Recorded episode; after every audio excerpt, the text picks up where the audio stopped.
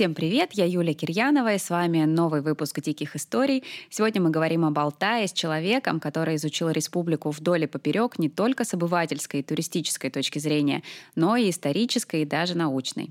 В гостях у нас Сания Шкарбань. Сания, привет!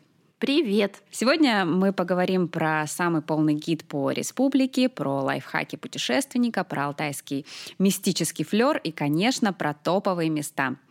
Последние годы россияне все больше путешествуют внутри страны, выезжают за пределы своего региона. Сния, вот как ты думаешь, зачем ехать на Алтай? Здесь нет моря, нет э, стабильной погоды, как в Краснодарском крае, большие расстояния между туристическими объектами. Зачем? Ну, как и везде, люди едут э, за чем-то интересным, необычным, и поскольку Алтай на слуху, в интернете сплошь и рядом красивые картинки с горами, конечно же, хочется посмотреть эти прекрасные места. Ну, если выбираю между Сочами и Алтаем, почему Алтай может перевесить, если я никогда не была, допустим, на Алтае? Ну, здесь не надо мерить перевешиваниями, да, потому что все таки хорошо и в Сочах, и на Алтае, и каждому свое. Вот, в этом смысле нужно, конечно, понимать, что люди бывают разные. И люди, которым нужен именно такие дикие места, где еще можно посмотреть что-то нетронутое, да, то вот Алтай, безусловно, и все, что дальше туда, в сторону востока, оно, конечно, у нас будет в ближайшие времена востребовано и популярно среди людей, которые хотят увидеть и почувствовать на себе что-то вот первозданное, что ли, что-то прям близкое к природе, потому что э, мы все живем в больших городах, изначально мы все жили э, на природе, да, и поэтому, видимо, какая-то, я не знаю, генетическая, может быть, память нас тянет и что-то внутри э, зовет в такие места, да, где можно перезагрузиться, отдохнуть, вдохновляться на что-то интересное. Вообще посмотреть на Алтай с точки зрения вообще какого-то места необычного, да, вот то, что все э, его максимально мистифицируют уже веками, да, Алтай мистифицируется всячески, то в этом что-то есть. Это я могу сказать и подтвердить, да, потому что это действительно для меня, а я Алтай сравниваю вот вообще с утробой матери. Это там, где тебе всегда хорошо, там, где тебе ты обнуляешься, там, где почему-то тебе спокойно и красиво и уютно. Вот. И поэтому это такое место, где вот, вот максимально хорошо.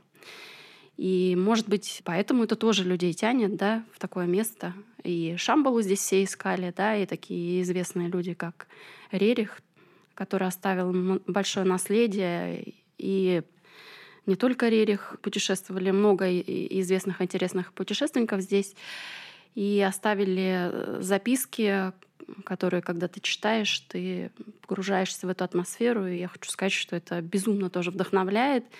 И когда ты видишь ту же сосну, да, которую видел когда-то Сапожников и описывал в своей книжке, и вот ты читаешь, и где он когда-то там парковал своих коней, вот, и ты там же. Ну, в общем, это все здорово. Поэтому Алтай, конечно, он будет всегда к себе притягивать. Он действительно прекрасный. Есть еще один момент.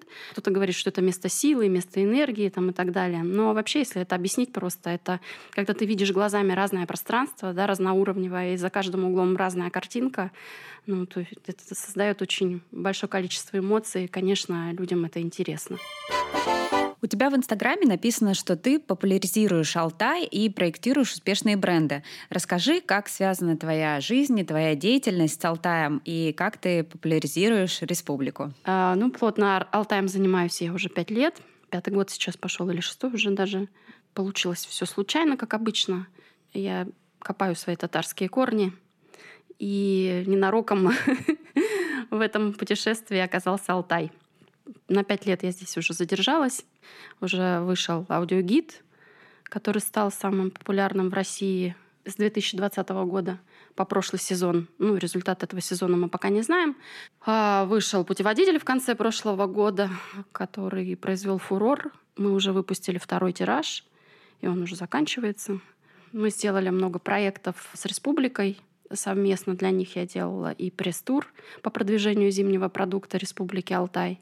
А, продвигали активный отдых зимний в Республике Алтай. Тоже это были пресс-туры, блогеры и снимали видео. Вышло большое количество публикаций в федеральных travel СМИ благодаря этим всем активным действиям. В основном я, конечно, занимаюсь э, всем этим, потому что мне нравится и потому что мне интересно. И когда э, мы пришли с первым проектом на Алтай, то есть, собственно говоря, это был коммерческий проект, нужно было создать э, сеть глэмпинга, полностью придумать философию, стратегию коммуникационную, и все это в жизнь. Ну, то есть это был такой стартап. Началось все с того, что слово глэмпинг всех очень смущало, и мне все говорили, что Сания, ты же супермаркетолог, ты вообще куда ты, как ты, как тебе в голову могло такое прийти, вот. И я сказала, ну, приходите через два года поговорим.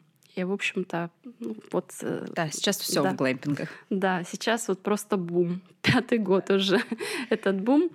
Вот, поэтому... Ты помнишь, когда ты первый раз э, приехала на Алтай, какие у тебя были чувства, впечатления? Да, первый раз на Алтай я была еще наверное, после института. Мы тогда э, были молодые сотрудники. Я, наверное, тогда еще даже в энергосбыте работала. Я закончила вообще факультет энергетики. Да, и мы приехали на Алтай на Волге без кондиционера, с кожаными креслами. Это была машина родителей моего мужа. И мы, у нас даже глушитель отвалился, что-то там еще у нас отвалилось. И, в общем, наверное, самое большое воспоминание и впечатление от этой поездки у меня было то, что когда я села на лошадь в сумерках, и она понесла. Это было дико страшно. И с тех пор я не сидела на лошади, наверное, до позапрошлого года, пока я не попала в Имонскую долину. И Андрей Алексеев сказал, садись, нормально все будет. Я села, и мы, правда, нормально все было, вертикально э, зашли на гору, вертикально спустились. А, а жила ты где в свой первый раз в палатках? Раньше же вообще ничего не было на Алтае. Э, я училась в НГТУ, и здесь был лагерь Эрлагол, в который я ни разу не попала, потому что у нас была яхта, и мы э, путешествовали вообще по Обскому морю. Это была такая большая страсть — поставить паруса, поймать ветер. И э, сколько, 12 лет, непрерывно, все лето мы были, в общем-то, на Обском море и э, ходили под парусом. Вот потом, как э, все хорошее и вообще как все в жизни у нас э, что-то заканчивается, что-то начинается новое. История с парусом закончилась, началась история про Алтай. В конце прошлого года вышла книга «Подробнейший гид про республику». Это прямо полноценное путешествие по Алтаю с историческими, культурными фактами, с историями, которые не найти в Яндексе и в Гугле. Она довольно объемная, ее хочется вдумчиво читать, не просто полистать за обедом, а и она больше даже напоминает, наверное, энциклопедию. А сколько вообще, расскажи, человек собирали информацию, которая там помещена, и сколько у вас ушло время на все это? Я сейчас не буду делить тогда фотографии, тексты. Если быть точным, то больше ста человек вообще в принципе во всем проекте поучаствовали. Да? Это люди, которые предоставили фотографии, это люди, которые собирали фактуру, это люди, которые давали интервью, которые брали интервью, писали тексты. В общем, много людей участвовало в проекте. Ну, поскольку вообще-то прототипом путеводителя стал аудиогид — Поэтому... Аудиогид появился сначала, потом Да, книга. аудиогид появился пять лет назад, получается, а потом уже появилась книжка. Книжка появилась в этом году, хотя мы, конечно, мечтали о ней давно, но что-то нам все время мешало. Сейчас книжка появилась, в ней, безусловно, мы выверили все. К нам в команду присоединился не только музей Анохина теперь, это и научный отдел а, Алтайского государственного заповедника, который подробнейшим образом выверил все тексты в соответствии с их спецификой. Это и Российская академия наук, да, институт э, Миклуха Маклая, который э, помог нам убрать какие-то мистические вещи, в том числе из текстов. И это действительно научно-популярное издание, и информация максимально выверена. И еще такой факт интересный про книжку, что вот там 500 где-то тысяч знаков, да, плюс-минус, и нет ни одной ошибки, ни орфографической, ни пунктуационной. Это удивительно. Я очень переживала, что мы их найдем. И когда я последний раз смотрела на макет, в рубрикаторе мы нашли там Быбы-Ирган и Коро-Кольские озера. В общем, это было весело. Ну, это потому что дизайнер не копировал и вставлял, а потому что решил сам написать. Вот. Ну, в общем, мы все это увидели, убрали, и удивительно, шесть раз проверяли книжку на все это дело. Конечно, Конечно, это серьезная работа. До того, как я начала делать эту книжку, я думала, да господи, кто такие корректоры, да? Это так же, как все думают, а кто такие рекламщики, да? Или там маркетологи? А что такого постик выложить, да? Или там текстик написать? Нет, это серьезная работа, и я прям снимаю шляпу. И корректор, который с нами работала, Юлия Алехова, ну это просто специалист высшего класса. Вот. И подход ее мастерский, и вот как она работала, это, конечно, удивительно. Если я сначала послушаю гид, а потом прочитаю книгу, я что-то нового еще подчерпну, да? То есть э, книга более полная, чем аудиогид. Скажем так, за четыре года что-то поменялось, появилась новая информация. Мы, конечно, обновились, вот, и с удовольствием мы подкорректируем и аудиогид да, со временем. Ну, для этого нужны серьезные деньги, потому что это такое удовольствие недешевое. У нас там профессиональные актеры, которые стоят денег. Да, это не дома в микрофончик в чулке записано, да, это профессиональная студия арендуется, это профессиональный монтаж. Поэтому это такое удовольствие дорогое. Гид можно по-прежнему скачать э, аудио на Easy Travel, да? Да, у нас на Easy Travel, и мы сотрудничаем также с Altai Today. Это платформа про Алтай. Вот, и там также можно скачать наш аудиогид. Условия идентичные, когда мы делаем там акции. Полтора года был гид бесплатный, да, вот пока у нас там была история. Ну и, в общем-то, это просто так захотелось поделиться с людьми, чтобы посмотреть вообще, насколько интересно. И когда в этом году был бум с э, сертификацией гидов, был и бум в скачивании гидами в апреле. Ну, то есть нетипичный, не сезонный пик мы обнаружили. Очень поулыбались. Но у нас гид был бесплатный, поэтому ну, мы понимаем свою роль, да, не просто в популяризации Республики Алтай, а и в том, чтобы информация, которая распространяется гидами, туристами, в своих постах, да, чтобы она была максимально выверенная, чтобы не, не плодились и не распространялись фейки. Мы сами с этим столкнулись, когда мы сделали первые 30 треков. Мы, в общем-то, напылесосили из интернета нормально так э, новоделов, да, каких-то новых мифов.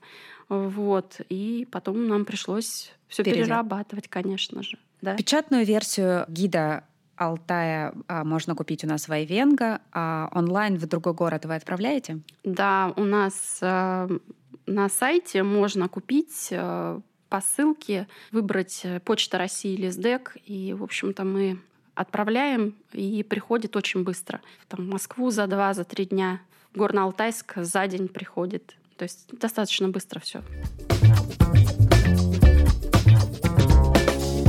Предположим, я ни разу не была на Алтае, у меня есть неделя. Что я обязательно должна посмотреть? Здесь зависит от уровня подготовленности путешественника. Ну, Посмотреть можно light. многое, да, потому что э, на Алтае есть и вертолетные экскурсии, и все что угодно.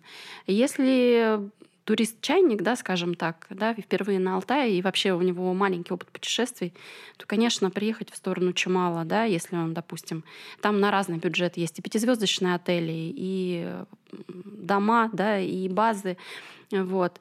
Если это турист с какими-то запросами на альпинизм, допустим, да, на Алтае единственная в России круглогодичная база подготовки а, альпинистов, а, спасателей находится в Актру да, уникальное место. Я, наверное, больше бы сейчас сказала бы, ну, не о каких-то попсовых местах, да, о которых все говорят, про Чуйский тракт и так далее, а о том, что действительно интересное на Алтае есть э, в планетарном масштабе, да, интересное. Это и знаменитая Курайская рябь. Вот. Это там, самая большая рябь на планете. Но она там по каким-то определенным параметрам большая. Это нужно читать внимательно и вчитываться, но это действительно уникальное явление. Близость ледников, да, то, что у нас лед... до ледников можно добраться за день. Вот в Актру ты просто там, в 6 утра сел на УАЗик и забросился, дошел до Голубого озера, да, и спустился и вернулся на базу в Курайскую степь. Это удивительно. И мы эту информацию узнали не от кого-нибудь, а от э, Глеба Соколова, который покорил все семитысячники неоднократно э, вот, это выдающийся альпинист э, России, да, и мы разговаривали с Макаровым Олегом Николаевичем, и эту информацию рассказывали нам они, то есть этого нигде нет, да. Из интересного ну, безусловно, петроглифы, наскальная живопись, э, которая есть на Алтае. Она, конечно, удивительная, и каждый может еще сам какой-то свой петроглиф обнаружить, да, путешествуя по горам. Вот. Мне особенно нравится Илангаш, и с ним связано одно из мистических путешествий моих. Телецкое озеро для меня это просто волшебное озеро. Хотя многие мои друзья говорят, слушай, что ты там вообще нашла на этом Телецком, ездишь туда постоянно. А я хочу сказать, что это уникальное место, совершенно живое озеро. Вот еще раз про мистику. Ну, про это отдельная история, наверное, она не для эфира, а для разговоров у костра.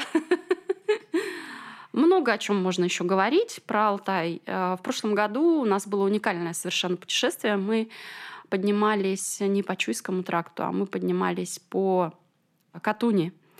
И мы поднялись до э, Шабаша второй ступени. И, в общем, нас туда даже затянуло. Это было очень интересное путешествие. Я хочу сказать, что с воды э, Алтай невероятно красивый. И я понимаю этих людей, которые сплавляются, да, и вот они получают не только адреналин, но и видовые впечатления совершенно потрясающие. Там. Природа там более нетронутая, не затоптанная, как рядом с Чуйским трактом. И когда ты, кстати, путешествуешь в более дикие места, ты понимаешь, насколько уже у Чуйского тракта подзатопталось все. Вот. Вы сплавлялись или это было короткое Мы не сплавлялись, мы поднимались прям вот из района Куюса до Шабаша, э, получается, за Средней Катуни. А, на катере быстроходном канадском, специализированном вот прям именно для быстрых рек. Вот. У нас, я так понимаю, что таких а, нет на Алтае практически. Ну вот нам повезло. И если кому-то интересно, а, у нас на сайте есть репортаж с этого путешествия и даже видео. Можно посмотреть. Класс. Санья, ну раз уж ты затронула тему мистики, давай про это поговорим. Алтай многие мистифицируют и приезжают сюда в поисках Шамбалы, в поисках себя или шаманов, которые подскажут путь, вылечат их или решат какой-то запрос. Нам вот э, регулярно пишут в директ, где найти шамана. Ну вот вопрос э, тебе, как человеку, который знает многое про Алтай, где найти шамана? И мне пишут многие, и звонят, и спрашивают, где найти шамана. И даже такие люди образованные, и про которых и не подумаешь, что они могут такими вещами интересоваться. В общем, все ищут шамана. Не понимают, зачем, но ищут. Но когда ты э, много времени проводишь на Алтае, да, и ты понимаешь, как немножко прикасаешься к его тайне, да, я не могу сказать, что я понимаю вот вообще полностью, как он устроен. Нет, абсолютно познать Алтай невозможно, да, за всю жизнь даже. Он такой многообразный, и ты тоже меняешься, да, со временем. И это тоже тебе помогает. Э, и Алтай тебе помогает в этом, в том числе, кстати, удивительно. В этом тоже некая мистика, да, есть. Я про шаманов только читала в очерках 19 нет, 18 века, по-моему, путешественников, трех немцев, академиков, в том числе со знаменитой фамилией Ледебур. Там описано очень подробно как раз вот камлане, шаманы. А, много видела нарядов шаманов и в книжках, и на картинах, и в музеях. Вот. Чтобы встретиться с настоящим шаманом на Алтае, мне, у меня не было такого момента, такой встречи. В общем-то, я ее и не искала никогда, потому что ну, Алтай, он принципе, такое пространство, если я сама э, человек не алтайский, да, ну, в смысле происхождения не алтайского, хотя я тюркского происхождения, я чистокровная татарка, и, соответственно, э, это все мне близко и понятно, да. Это немножко другая культура, да, и я за ней могу только наблюдать. Она интересная, безусловно, притягательная, но это то же самое, что прийти, там, не знаю, в Турцию и сказать, дайте мне коврик и вашего там мама, и я буду тут молиться. Ну, не знаю, как-то я не очень это понимаю, все про шаманов, да, зачем это все просит. Но есть люди, которые хотят излечиться, например, от чего-то, да, и они используют все способы. По себе знаю, когда ты болеешь, ну, действительно, и тебе никто не может помочь, там уже и шаманы, и все в ход идет. Это понятное явление. Я бы, наверное, не очень эту тему, честно говоря, люблю. Я считаю, что это такая закрытая алтайская тема для этого народа, да. В нее вот так вот туристическими тропами ходить это не очень хорошо, в том числе и для этого шамана, да. Вот. А если говорить, в принципе, о мистике Алтая, я картину шамана себе домой привезла. И эту картину я привезла из-под Актру. Рассказать эту историю? Да. Два или три года назад, вот когда построился мир Алтая, мы поехали э, посмотреть, что это за глэмпинг, потому что тогда было интересно, они только начинали глэмпинги купольные открываться, и, по-моему, это был один из первых купольных глэмпингов. Вот, еще в таком месте шикарном. Мы поехали, естественно, его посмотреть, и в их большой гостиной, столовой и кафе была выставка картин. Оказывается, у Данила Безденежных мама художница. И там а, были интересные картины, они были очень большие, где-то полтора на полтора метра примерно. Мы уже уехали, и я еду. Была очень красивая картина с шаманом, с шаманкой – я еду, и меня не отпускает. Прям, я прям хочу эту картину, я хочу ее э, значит, забрать с собой. Вот это то же самое, видимо, подсознательно работает. Что-то про шамана. Не могу приехать и найти здесь шамана, не встречаю. Но вот увидела, заберу с собой, да? Вот. А, я нашла телефон, а, нашла художницу, мы с ней начали переговоры, договорились э, о покупке картины. Картина, кстати, достаточно дорогая по меркам стоимости картин таких. Значит, и мы ее не, приви- не могли привезти оттуда, потому что она была не типового размера. То есть это где-то было в июле. Я ее увидела и захотела и начала за нее биться. Значит, и где-то в октябре только я ее привезла домой. Причем и художница, значит, ее привезла Любовь Наргилене к себе в Барнаул, и мы уже из Барнаула у нее эту картину забрали. Мне пришлось разобрать пол машины. Значит, я там положила. Пока мы ехали, у меня дочь крутила какие-то, значит, светящиеся шары. И это было удивительно, конечно. Она говорит, мама, смотри, шарик. И я думаю, так, ладно, хорошо, едем спокойно. Приехали домой, думаю, надо. В три часа ночи где-то мы приехали. Было очень интересно. Любовь потрясающий человек, и мы не могли никак от нее уехать, общались. Она нас там пригласила на чай, накормила, напоила, показала свои работы. Потрясающий художник, очень рекомендую обратить внимание. И пишет Алтай в том числе. Думаю, в три часа ночи мы приехали домой, и нужно обязательно эту картину распаковать. И я подумала, она живая. Ну, судя по тому, как я ехала и что делала моя дочь, я поняла, что нужно приехать ее распаковать. Но я была настолько уставшая, что я просто сделала звездочку на кровати, и картина осталась. На следующий день была куча приключений. Она упала на дочь, и Василиса начала требовать, чтобы я эту картину куда-то делала. И у нее с этой картиной не любовь. И где-то год, наверное, вот они друг на друга падали. Одна, значит, пытается ее из дома куда-нибудь вынести, а картина пытается человеку тоже маленькому намекнуть, что типа я здесь живу теперь. Вот. Ну и, в общем-то, Сейчас висит? Ну, она у меня стоит на комоде, да, она большая, и, в общем-то, она такая успокоилась сейчас. И первый год это была очень веселая картина это, знаете, вот как из э, Африки привезти какие-нибудь вот эти куклы Вуду. И когда мне из Африки привезли куклу Вуду, я просто ее отнесла в сувенирную лавку и сказала, заберите, пожалуйста, потому что непонятно, что из этой куклы выпрыгнет. Когда ты смотришь на эту картину, какие у тебя чувства? Она что-то тебя успокаивает, дает сил или Просто... Она, она просто очень яркая, и там очень э, харизматичный образ, э, руки кверху, Э, ну так немножко в стороны, как крылья. В обрамлении петроглифов э, ну, очень такая зацепила меня. Альтер-эго твое. Не знаю, что он там зацепило. Но, в общем, есть у меня такая картина, мы с ней живем в одной квартире. Здорово. Ну вот э, про шаманов в туристических местах я тоже не особо верю, но верю в энергетику и силу Алтая. Он может э, проверять тебя, может вести плавно по всему путешествию. И раньше, когда я еще сама общалась с гостями по телефону, особенно с организаторами групп, которые очень тревожились за настроение и комфорт участников, я говорила, главное это ничего не ждать от Алтая и не воображать подробно свое путешествие, потому что все может меняться. Но если принимать с открытой душой путешествие, то оно точно будет особенным и очень крутым. Случалось ли с тобой истории на Алтае, когда что-то пошло не так, и ожидания не совпали с реальностью, но вот в итоге все прошло так, как прошло? Когда ко мне приезжают гости на Алтай, и в основном это люди из журналистики, вот, и мы с ними путешествуем вместе. Я всегда в аэропорту говорю людям, что то же самое, что не нужно ничего планировать, ждать.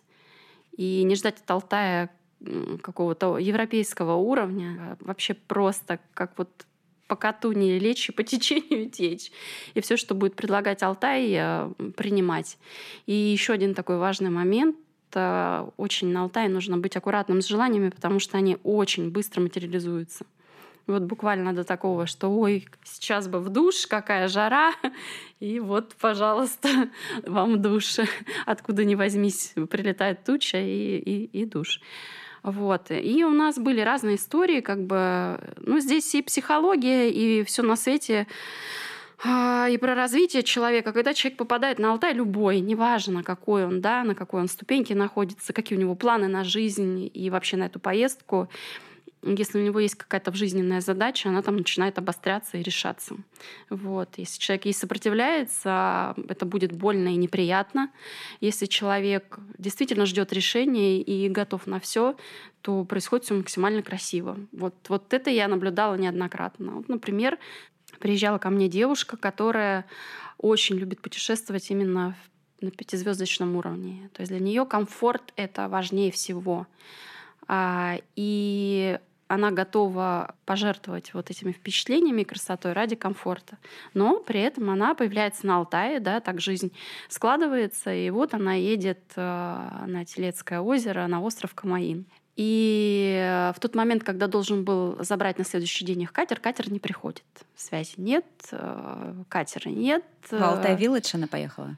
А, нет, там был Сайкол Глэмпинг а, Камаин. Да, сейчас там ничего нет. И э, катер не приходит, и каким-то чудом она дозванивается до меня. А я жду уже с другой стороны приехала. То есть мы поехали с Курайской степи, они через Чулышманскую долину и на Камаин. А я поехала с другой стороны встречать их в Артыбаше, чтобы они там пожили, через озеро проехали. Ну, в общем, мы бы встретились человек случается истерика, звонит мне, кричит. И вообще на Камаине, кстати, у многих людей случалась истерика. Они когда видели, что начинается там шторм или дождь, допустим, лед проливной, да, сутки, и у людей очень сильно срывало а, голову, и они начинали названивать. Вот кто был на телефоне, тому и названивали.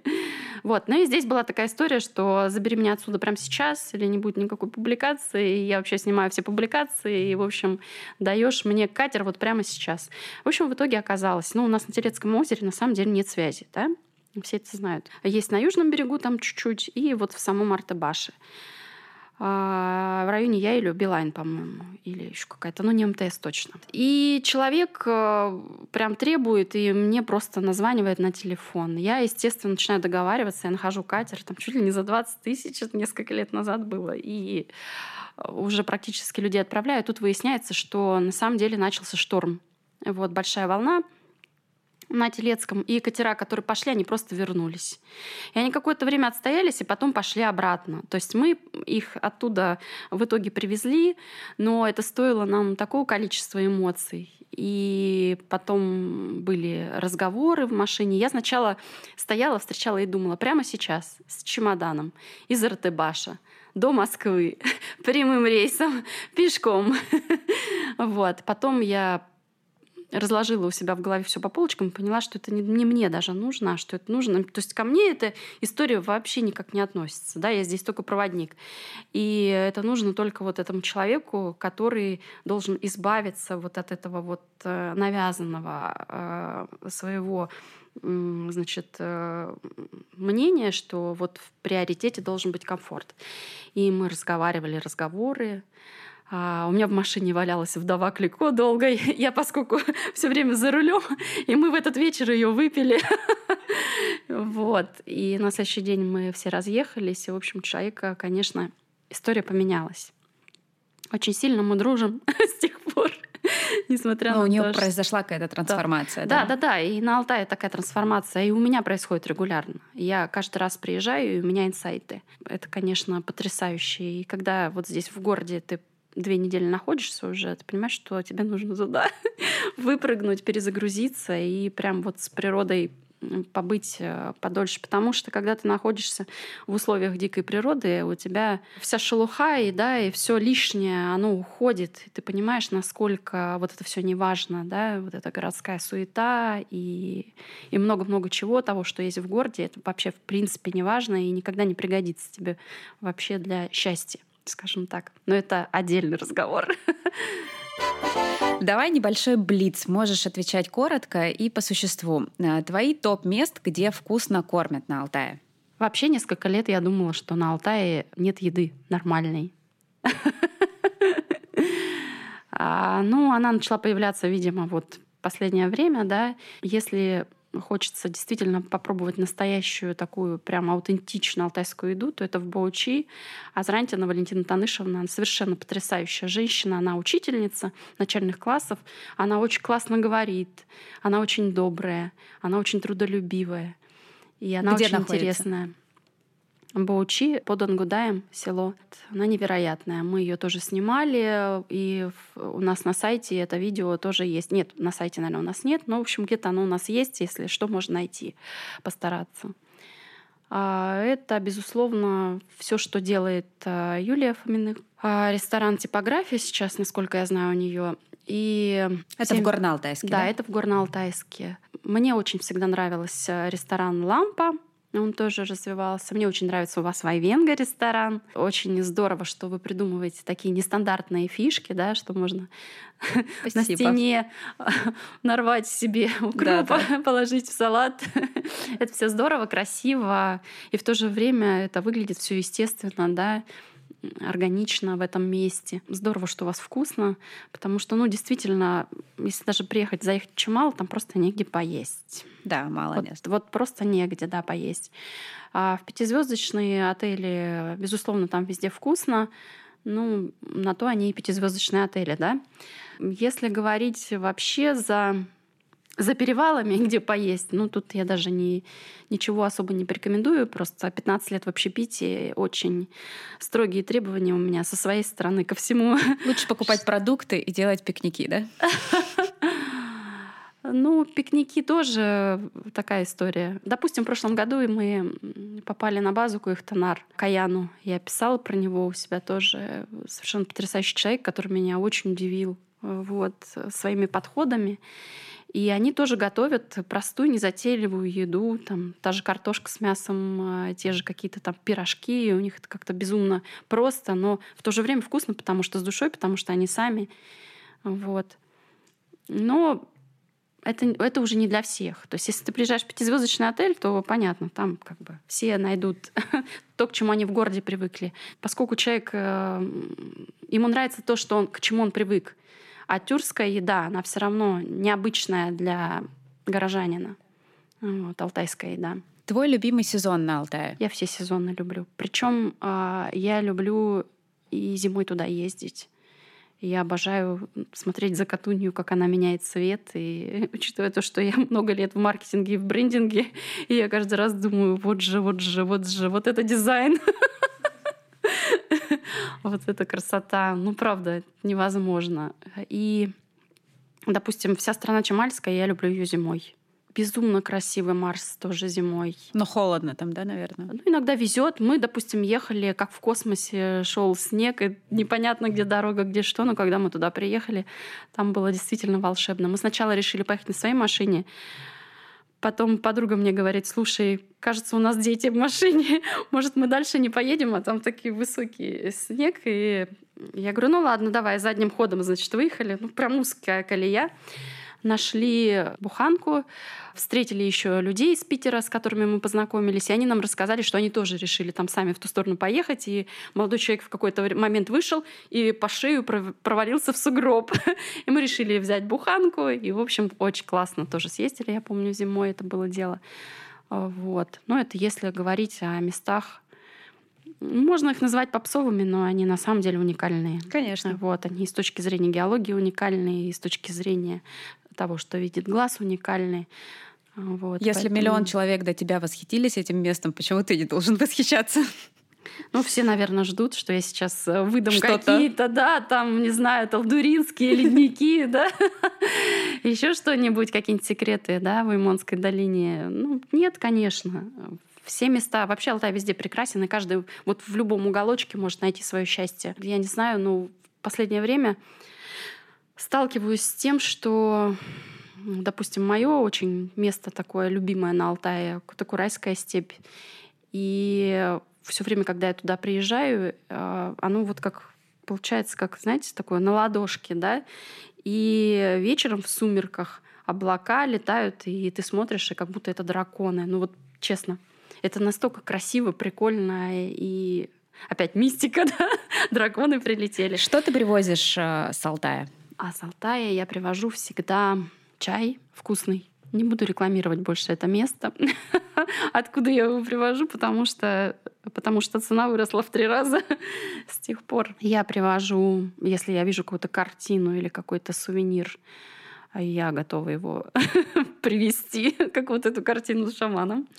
Привожу мед, папоротник, а, ягоды все абсолютно, которые там растут, и чернику, и клубнику. Ну, клубника больше растет, конечно, в Алтайском крае. Масла покупаешь? Масла, да, я заказываю в Имонской долине. Кедровые орехи? Кедровые орехи, да. Последний вот раз два килограмма были разосланы всем друзьям. Вот, покупаю. Да, и меня совершенно поразила фраза. Есть такая классная Катя Шаповалова с проектом «Гастрокарта». И э, вот на последнем мероприятии, с которым я ее слушала, она сказала такой вопрос, который меня просто вот поставил в тупик, потому что я достаточно большой имею опыт в общепитии, и я почему-то себе его никогда не задаю с утра. Она говорит, вы едите на завтрак те продукты, которые растут у вас здесь, там на Алтае или там в Сибири, да? И я думаю, почему я действительно не ем каждый день на завтрак кедровый орех? Вот она говорит, вы едите кедровый орех? Нет, не едим. Вот. Начала есть, да? Да, да, да, да, да, да. да. Это важно, правда.